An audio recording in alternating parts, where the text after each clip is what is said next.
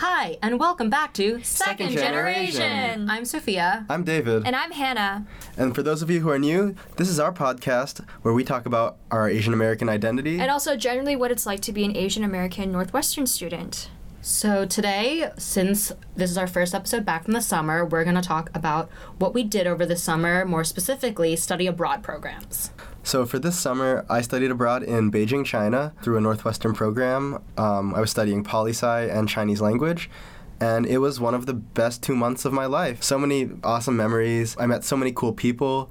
And it really made me interested about what other people's experiences have been like studying abroad, specifically in Asian countries. So we thought we'd gather some of our friends who have also studied abroad in Asian countries and have them talk to us about what it was like. So, David, first question why China? So, I've been taking Chinese since uh, my freshman year of high school, and I've always just been really interested in the culture. And yeah, I just wanted to like practice my Chinese, which I had mixed results with, but that's why I picked uh, China. And what's your favorite memory from studying abroad? The one week break when we all went to Shanghai, um, or at least my friend group did. And it was great because we didn't have classes that week and we just kind of got to explore one of the coolest cities any of us had ever been in and just really bond. Like we all stayed in an Airbnb um, and we had some amazing food. Shanghai has um, xiaolongbao, which are like soup dumplings. They're very hard to find in the Midwest. I finally got to have some good ones and it was honestly a life changing experience because now all I can think about is when I'm gonna have Xiaolongbao again, and it's probably gonna be a while. But that was just a great time. I think my biggest takeaway was just the fact that being in a country that you're not really familiar with, with other people who are also like not that familiar with it, is just a very amazing bonding experience. You really got to stick together and I mean, I was seeing the same like eight or nine people every single day for two months. And by the end, we were all so close. And I still keep up with them um, now that we're back on campus. And I don't think that really matters what country you go to. Just being in another country with people is just a really great time. So, yeah, I would definitely recommend this program or any study abroad program to um, Northwestern students or any students who are interested in doing something that's very different from being on campus and like doing the same like you know kind of daily grind stuff that you really get used to in college. Um, it was very very different from my college experience even though we were taking classes still. And yeah it was just a great way to spend the summer especially since it was the summer after my freshman year and like i didn't have to worry about getting an internship or anything. Yeah really loved it. If you had to summarize your study abroad experience in one sentence in chinese what would it be 啊，我的中文不太好，所以呃，别的别的人都呃不会呃或听懂我说的话。Um, so basically, so that sentence was like Chinese people really didn't understand me. You know, no one really did. Um, luckily, there were a couple like fluent Chinese speakers in my friend group who got me through the experience. Shout out Allison, shout out Jenny. I realized my Chinese that I learned in school was really um, not where I wanted to be. But yeah, still a great experience. I mean, I was a lot of my friends had never taken Chinese in their life, and uh, they survived. So you probably survive. Keyword probably. Right. Our first guest is Carl Morrison, a friend of mine who I met in China. You might hear some of the same stories that I told, but we really appreciate him coming in and giving his perspective on the program. I think he has some really great thoughts and insights to share. Here's Carl. I'm Carl Morrison. I went to China this summer on uh, NU in China program at Peking University, um, and I have four or five years of Chinese language experience. I knew I wanted to study abroad in college, and I thought China would be a really interesting place to go because of my past experience with the language and just sort of its its global rise right now and not that many American kids have a chance to go to China and this program looked really cool too looking at China from a political lens as well as learning about language and culture and everything. It was just a really, it seemed a really cool program at the right time for me. I think going to Shanghai was probably the coolest thing we did in China. Riding the bullet train, it's one of one of the fastest trains in the world. Really, everything about that city is amazing. It's a everything there is so modern. We went to a rooftop bar, of like 60th floor of the of the Ritz Carlton Hotel there, and seeing Western elements, but also mixed in with Chinese elements, and like the confluence of there, all the high tech city and everything. It was it was super cool. Um, I think Shanghai was probably my favorite experience in China. One thing I was amazed about in China was how incredible incredibly cheap food was. You know, things that would run for a couple dollars in the US, you, you could buy for the equivalent of like 30 cents in the US. Like, honestly, like the little popsicles and things you get there are amazing. And not, I've never tasted anything like that. But also, um, like the dining hall food was incredibly good compared to American dining halls. Uh, the whole spectrum, everything from fancy uh, Peking duck to uh, zhajiangmian, famous uh, Beijing food and everything. A few like significant restaurants in Shanghai and everything, all the way down to cheap dining hall food and like street snacks. All of it was really cool and a lot cheaper than I ever expected a few notes about China. From the start, one of the things I noticed right when I got off the plane is the concept of personal space is so much different than in the US. I got off the plane, people started, people just bump into you. They don't say sorry. There's not like a concept of like, oh, you can't cut me off as I'm walking. You can't,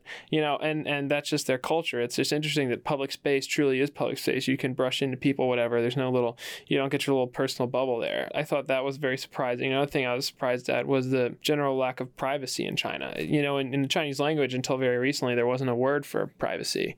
It's not a concept that's like very common there. Um, and like, I think as an American and someone who didn't didn't really have that much experience with like real Chinese culture before, those were like incredibly surprising. Another thing I'll, I'll, I'll, mention about the trip too was that I was amazed at how frank our professors were with us. Um, you know, you expect to go to China, even one of our professors was a party member and teaching us about the politics and economy of China. He's a member of the Chinese Communist Party, but he's still going up there in front of us and saying, if it's a people's republic, that means they don't care about the people. You know, um, that, that that was that was very surprising to me, and I felt like I was surprised at how balanced um, the program was in terms of saying, here are some of the ways that China has grown. Here are some of the negative aspects and the people who get left behind in their system and everything. It, it, it was a really powerful comparison in those classes. I had an incredible time there you know, kids who go there through Northwestern, really cool. Everyone was super personable. Um, you know, made, made some very close friends, obviously. I never would have thought when I went to China that I have friends close enough to go and take a bullet train and live in an Airbnb with them for six days and love every moment, never get tired of them. It may have been, honestly, it probably was my favorite quarter I've had at Northwestern, was a summer in Beijing. So, nothing but good things to say about it. 去中国旅游很有意思。 And for the non Chinese speakers here, that would mean traveling in China was very interesting. Thanks to Carl for his stories. Our next guest is a friend of this podcast who's been helping us since day one, Jacob Lazaro. I'm Jacob Lazaro. Um, I'm a senior here at uh, Northwestern University in Medill, studying journalism, obviously. Um, and I'm also the executive editor of North Western. So I studied at uh, University of Hong Kong, which is, as the name would imply, in Hong Kong. And um, I honestly had a super lit time. Um, the whole reason I ended up there was kind of a bit of a weird uh, game of process of elimination, but at the end it worked out quite well for me. Um, see, the backstory is, you know, growing up for several years, I lived in Sydney, Australia with my family because my dad was doing some research there. And so that really played into my study abroad um, choices because I said, okay, I don't want to go back to Australia because, you know, that would not be a new experience or whatever. And I didn't really want to go to Europe because, you know, it's different, but it's relatively similar to, you know, like the US or Australia in terms of just how everything is. So I said, I've never really been to Asia. Um, I would love to go to Asia, live in Asia for a bit. That would be really cool. The, the problem, um, me being a fool, was that I only speak English and some Spanish. And um, as you can probably guess, those um, uh, university educations in um, Asia that are in English or and or Spanish are um, basically uh, very limited. So through the Northwestern program, my options were um, University of Hong Kong and a few others in Hong Kong, but I wanted to go to HKU because I'm a history double major, or National University of Singapore, which is in Singapore. And, um, you know, I have heard online from people that Singapore is kind of boring. It's like, you know, basically if a mall was a city and i was like well that doesn't sound very fun hong kong sounded a lot more interesting in terms of place to live so i said i, want to go to hku exchange so i did um, i took four history classes um, because i'm a history double major i wanted to rack up a bunch of uh, credits for my double major you know my concentration in the double major is incidentally um, Asia slash Middle Eastern histories. That was also very helpful to do that, you know, in Asia. Taking these four history classes, they're all very great. Um, meant I wrote like, I don't know, 12 papers so I wrote like a paper every week basically. Um, but I did that also on purpose because um, HKU's calendar um, meant that the classes ended on November 30th, but I wasn't coming back to the US until January 2nd. So I had a whole month off basically to just kind of, you know, travel a bit. So I did do that. It was awesome, you know, and then just being there, I was also able to travel outside of Hong Kong to Japan, Korea, Thailand, and Cambodia. Um, so that was great. But in terms of Hong Kong itself, I really enjoyed living there as a student who lived in university housing and did not have to pay Hong Kong rent or deal with Hong Kong slash more broadly Asian work cultures. But living there as a student was honestly really great, and I really enjoyed it. I'd say my overall favorite memory was just kind of existing in Hong Kong. I don't know exactly know how to describe it, but being on exchange, taking classes, you know, four days a week, you know, I wasn't working, right? Because you can't do that. So I had a lot more free time than I usually do. I just basically did a lot of walking. You know, I, I would put on some music, put on some podcasts, and I would just walk around the city.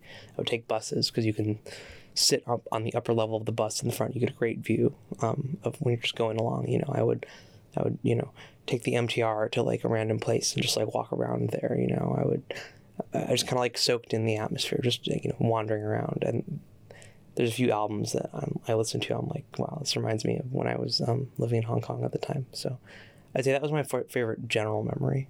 So I know you said you don't know any Cantonese, but if you had to summarize your study abroad experience in the language, what would you say in one sentence? which is very bad. As I already stated, you know, I, I don't speak Cantonese, which is, you know, bad or whatever. But like, I'd say that sentence encapsulates my study abroad experience the most because um, I took the MTR quite a lot. That's the announcement, one of the announcements for like, please stand clear of the doors or something like that, that they play at every single uh, station, you know? And so that um, sentence in Cantonese, my horribly mispronounced, somewhat misremembering Cantonese, I'd say encapsulates my study abroad experience.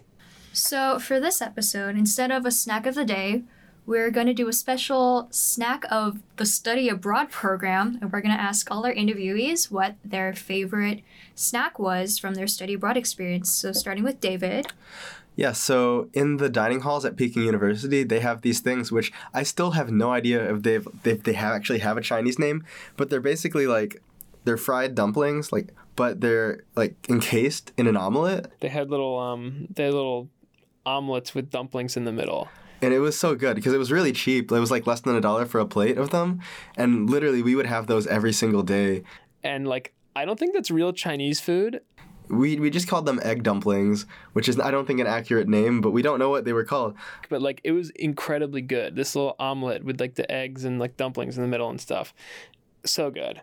Loved it. Fried dumplings, fried eggs. It's good stuff. There's this one place in Wanchai. It's called Joy Hing Roast Meat, and um, they do a lot of roasted meats. But um, I would go there and um, just get the char siu. That meal was amazing. It was like 30 Hong Kong dollars. It's about like four or five US dollars, which is pretty cheap. Um, and they gave you this like godly char siu, which is like, you know, roast pork with just this like beautiful skin and rice and they had this great like in-house sauce i don't even know what was in it and that was probably my favorite meal because it was just so perfect especially because i found that place through like people saying it was good online and you know in person and whatever about two months after i'd already been living in hong kong and i'd had char siu at like three other places and each time i thought what am i missing here and then i went to that place and i was like oh this is what it's supposed to taste like Thank you so much for listening, and thank you to everyone who shared their study abroad experiences. Again, I'm Sophia. I'm David. And I'm Hannah. Our theme music was composed by Tenny Sang. This is NBN Audio.